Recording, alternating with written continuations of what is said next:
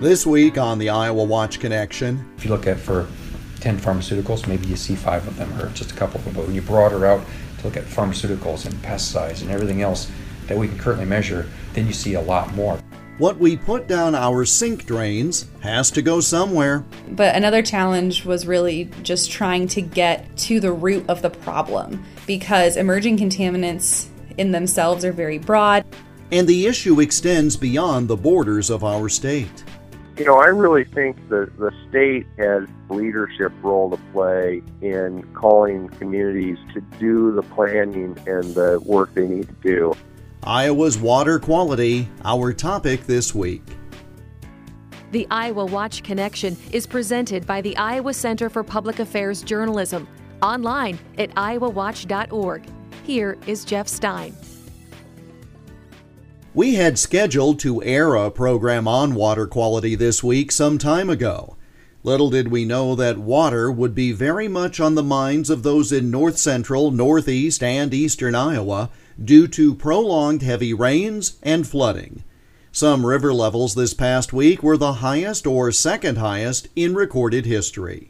The issues of how to manage watersheds and improve our water quality have gained increasing notice in the past few years. And it not only affects us, but our neighbors, and not only affects us today, but in the future. Brittany Robb served as an Iowa Watch Society of Professional Journalists Fellow during the summer of 2016. She is a 2016 graduate of Simpson College, now attending graduate school at the University of Minnesota. And she has our story. Pharmaceuticals and other compounds that affect the human endocrine system wash down our drains but end up back in our homes through drinking water sources.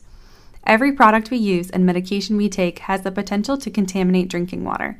Dana Kolpin with the U.S. Geological Survey has been studying contaminants of emerging concern for almost 20 years.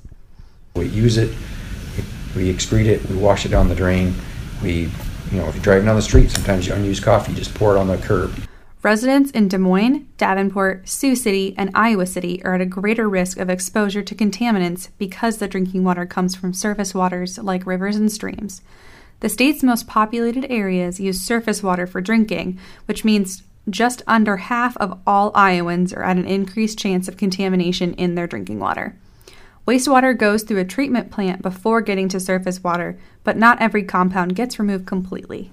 Because wastewater treatment plants have been shown are very important sources for pharmaceuticals. Basically, particularly the bigger ones, you know, they're just continually pumping treated effluent in, into a stream.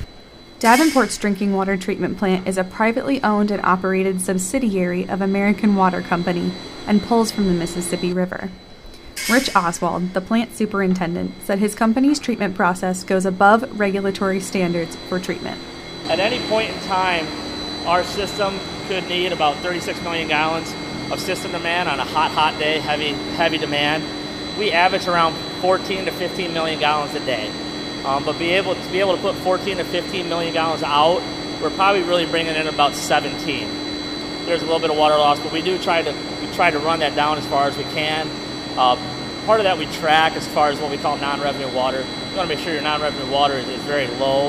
Um, Iowa American, we run about 14% non, non-revenue water, which is way below um, the average standards. Iowa American Water also operates a drinking water treatment plant in Clinton County, Iowa, where the company funded a grant to input pharmaceutical drop boxes to help prevent some level of water contamination, as well as combat prescription drug abuse. When you were talking about pharmaceuticals and trace elements in the water, one thing we do as Iowa American Water is we do environmental grants, and one of the grants we funded was to put pharmaceutical drop boxes. Uh, we put them in some police departments In uh, Clinton in County. Clinton County.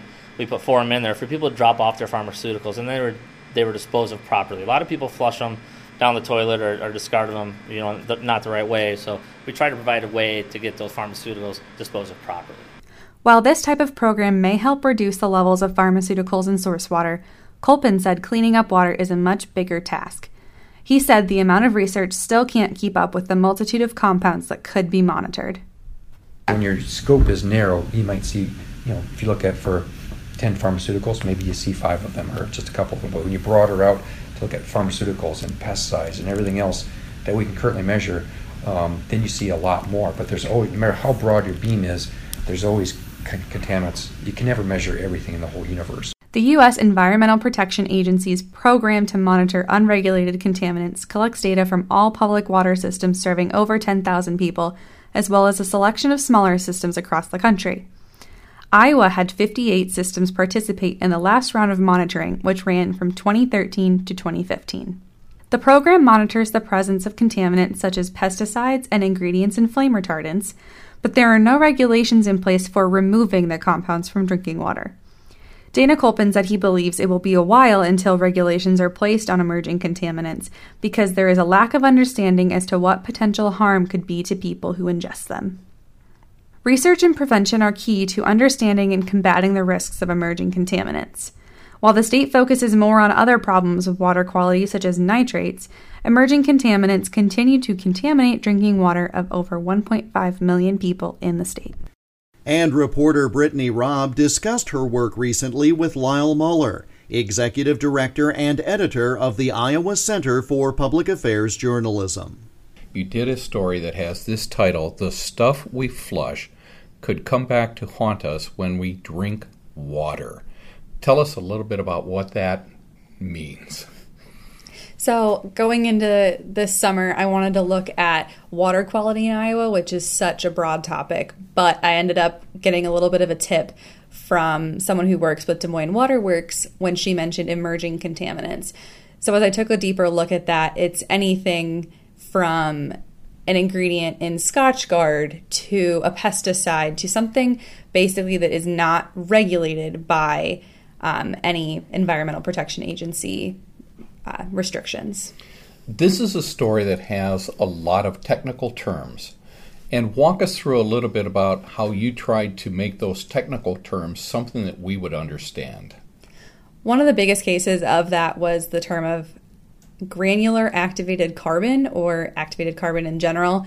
And in the print story, there's a nice sidebar that was able to kind of take that dense information and take that really specific topic and break it down into a lower level. So that's pretty much how I spent all all of the time when I would run into something like that is I would kind of create that in my own mind of what's the simplest way of saying what this is just to be able to fully understand where where it comes from. And a lot of that comes from talking to people who actually do this, talking to researchers and people with the EPA.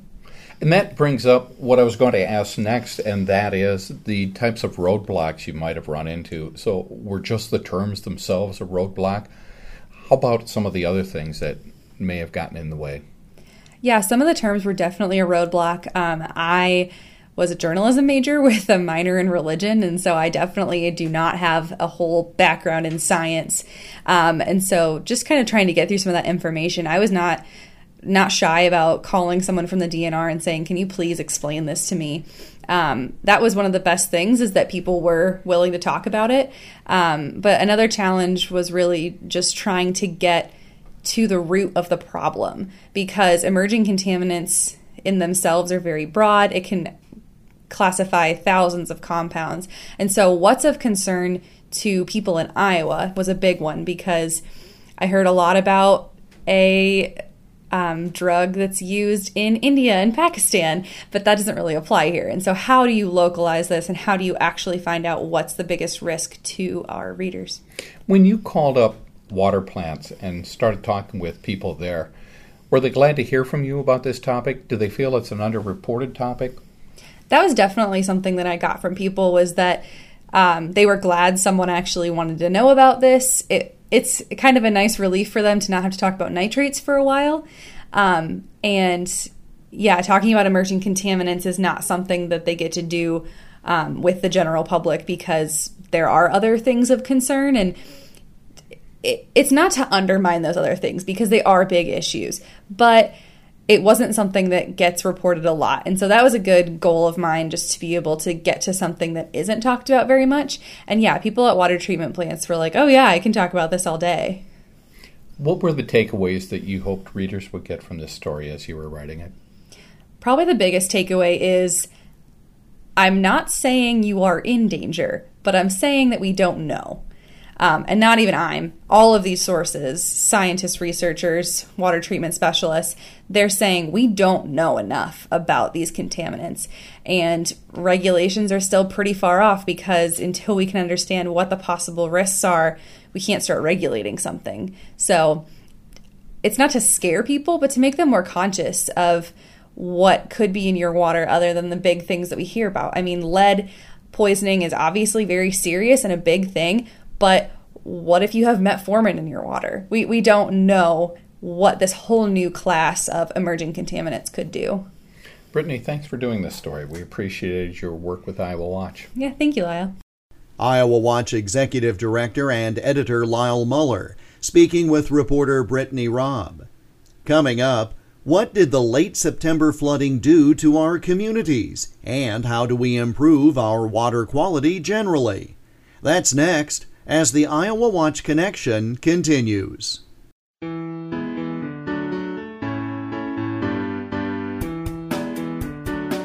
The Iowa Watch Connection radio program is part of a statewide audience engagement project organized by the Iowa Center for Public Affairs Journalism, an independent, nonprofit, nonpartisan news organization. The center is dedicated to producing high quality investigative and community affairs journalism in Iowa, while also training journalism students to do this work at a high ethical level. The center is found online at iowawatch.org. Welcome back to the Iowa Watch Connection. I'm Jeff Stein. State Senator Rob Hogg of Cedar Rapids also serves as co chair of the Cedar River Watershed Coalition. This past week, as Northeast Iowa rivers were slowly going back into their banks, Senator Hogg toured flooded areas. I asked him why that fact finding trip was important. Jeff, there was a there was an opportunity to do it this week in part because in Cedar Rapids wasn't a lot for volunteers to do. And so I wanted to get out and see the rest of the watershed where some of the floodwaters had already passed. North Cedar neighborhood in Cedar Falls, uh, Clarksville, um, Shell Rock, Charles City, uh, some parts of rural Floyd County. Uh, you know, some pretty significant damage. Uh, Vinton, Palo. Um, but here's what I wanted to know is first of all, I wanted to see how how bad the damage was and obviously nothing close to 2008, but real damage real people and real communities. We need to address that. More importantly, I want to see what was working to help uh, reduce flood damage. And uh, obviously, one of the things that really helped this week was flood levels were down uh, from where they were in 2008, and that's a big part of the story in Cedar Rapids. Um, so that helped, but buyouts have helped. Um, better preparedness, uh, better information about flood levels. Um, some really good stories about that. Up in Waverly, they've uh, taken action with their deflatable dam and also the dry run. Uh, they've got a dry run creek project where they took out uh, some houses and, and widened the creek so it could accommodate more floodwaters. So, so some real success stories, and we just need more of those to continue to, to fight to reduce flood damage in the future. Now, that takes us to the broader issue of water quality. We have heard a lot of it in the news. It's been debated at the State House. For someone who has not been following the issue, and they keep hearing that water quality is one of the major initiatives that many legislators are looking at for 2017, explain for those folks what we're talking about, what all the fuss is about all of a sudden about water quality. Well, here, here's the problem, uh, Jeff uh, and I'll, I'll try to do this in, in a nutshell. Uh, we've got uh, over 700 impaired waterways in our state where the water quality doesn't meet with standards for um, public use and recreation, uh, drinking water. Uh, we've got problems, right? So we've got water quality problems. And that extends all the way down to the Gulf of Mexico. Iowa's the second leading contributor to the dead zone in the Gulf of Mexico. Uh, so that's why this really is a national issue as well as a state and local issue. Um, and then you've got communities in the state, and it's not just uh, central Iowa and Des Moines, where there is a struggle to provide uh, safe drinking water. So, so that's what's at stake here. Uh, it, it, you need safe drinking water at a minimum. You've got to have more waters that are that are fishable and swimmable and available for recreation. And we've got an obligation to our downstream neighbors. So that's what's at stake in this uh, debate. And, you know, it, it's not to say that our water is worse now than it's ever been before. Uh, that may be true in some places. It's not true in other places. But we know more about the problems and, and the consequences uh, that uh, dirty water has. And so we need to act on it. It is also a quality of life issue. And if we want people to, to want to stay in Iowa and live in Iowa, uh, and the next generation to be here, we need to leave a legacy for them of clean water so that this is as attractive a place to live as possible. And you sort of answered what was going to be my next question, which is, well, why is it a problem all of a sudden? Part of it is because we know more now, but how did it get to the point where we are the second leading contributor to a dead zone in the Gulf of Mexico. How did we get from where we used to be to where we are now? Is it just awareness? Yeah, no, I think it's more than awareness, Jeff. I mean, there, you know, I, I said some places are better than they were, other places aren't. Uh, but overall, if you look at uh, the trend line, um, the uh, the amount of nutrients, so this would be nitrogen and phosphorus in our waters, is increasing. And and Cedar Rapids actually has the longest uh, consecutive uh, record keeping, you know, maintained record database in the state. Uh, and, and it goes way back. And, and, and our and our nitrogen and phosphorus levels are higher than they have been historically. Uh, some of that is changes in how agriculture is done. Some of it is land use change. Uh, some of it is you know, I, I, I want I want to be clear. There are urban practices that contribute to this problem, and and uh, and so we've got to address this uh, head on and make sure everybody is contributing. I mean, we don't, you know, we don't have um, rivers on fire the way they were in the, you know, the 1950s or 60s, right? So we've dealt with some of those problems, but on the on the nutrient loading, it is at a high uh, and uh, and we need to address that. And so that's how we've gotten to this point. Um, and it's going to take some time, but we've got to turn the trend line, uh, and we've got to start making some tangible progress. Where the danger is, is that the federal government comes in and, in defense of downstream neighbors, says, "Okay, Iowa, we're gonna we're gonna come in and and uh, run, uh, you know, make water quality decisions for you." I don't think anybody in the state wants that. So, what's the solution? Uh, obviously, there are many ideas being bandied about, but what do you think is a tangible, at least first step that we can do sooner as opposed to later? Well, I think that I think the uh, problem is uh, solvable. Uh, first of all, we need we need a really good monitoring network. Uh, we've been building that out. We've been making some progress on that, but we have to continue to do that, and we need a, a good statewide monitoring network because you got to know where the problems are. That's uh, number one. Number two, I think we need to have some uh, uh, goals and timetables. I don't think this is something we can just say, yeah, well, we're going to try these few things and not measure them and not see if we're making progress. That's kicking the can down the road. I think we need uh, goals and timetables uh, so that we're clear about what we're trying to do.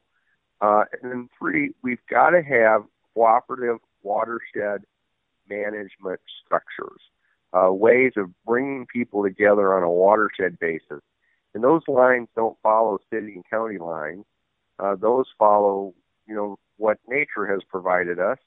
And so those are different lines. And we've made some progress on that with uh, the up, Upper Cedar River uh, Watershed Management Authority and the Middle Cedar uh, Water Management Authority. We've got some uh, local, uh, you know, watershed management efforts, you know, on, on a smaller basis, like Indian Creek and Cedar Rapids and, and others. Um, and, and then we've got to say everybody contributes to the solution. Agriculture contributes to the solution. Cities contribute to the solution um, through stormwater runoff. Our our our uh, wastewater treatment facilities need to contribute uh, to the solution our septic tank owners and industries need to contribute to the solution. We need to we need to come together, have some timetables, goals, uh, watershed management planning and, and cooperation, uh, allocate uh, tasks for these various seg- segments of our our society and our economy that I've just discussed, then we've got to get to work. Um, so that's the that's the big picture. What I want to get to is the individual practices that work. Okay, so how is it that a landowner, whether you're in a in a city or in a rural area, how is it that you contribute uh, to solving this problem? Well, number one, uh, if you can reduce your nitrogen phosphorus uh, at the source, that's good. Uh, number two, holding the water, letting those nutrients settle out through wetlands or detention basins or urban areas, rain gardens, that helps. Uh, we need that. Um, you know, there are lots of solutions that work. Uh, urban areas, uh, you, you're seeing more permeable pavement to try to infiltrate that water. Um, you, the big wetland restoration projects, like going on uh, near LaPorte City, uh, led by Black Hawk County Conservation, that work is really important. And by the way, all of these practices I've just described that help water quality, most of them, uh, if not all of them, help contribute to reducing peak flood events as well. So there are multiple benefits from this, but it requires this new understanding that, you know what, this isn't just an issue where you can kind of, you know, have it be a second tier issue. It's really got to come up to the top of the list. And if we work together, we can solve this, solve these related problems. State Senator Rob Hogg is a Cedar Rapids Democrat who serves as co chair of the Cedar River Watershed Coalition. And that brings us to the end of this week's program. Before we go, we want to thank everyone who participated in our recent fall fundraiser near Iowa City and who participated in our Day of Freedom of Information discussions in Des Moines this past Thursday, culminating in our fourth annual banquet. Your support of our efforts is vital and greatly appreciated. We're back again next week at this same time, and in the meantime, you can connect with us online, iowawatch.org.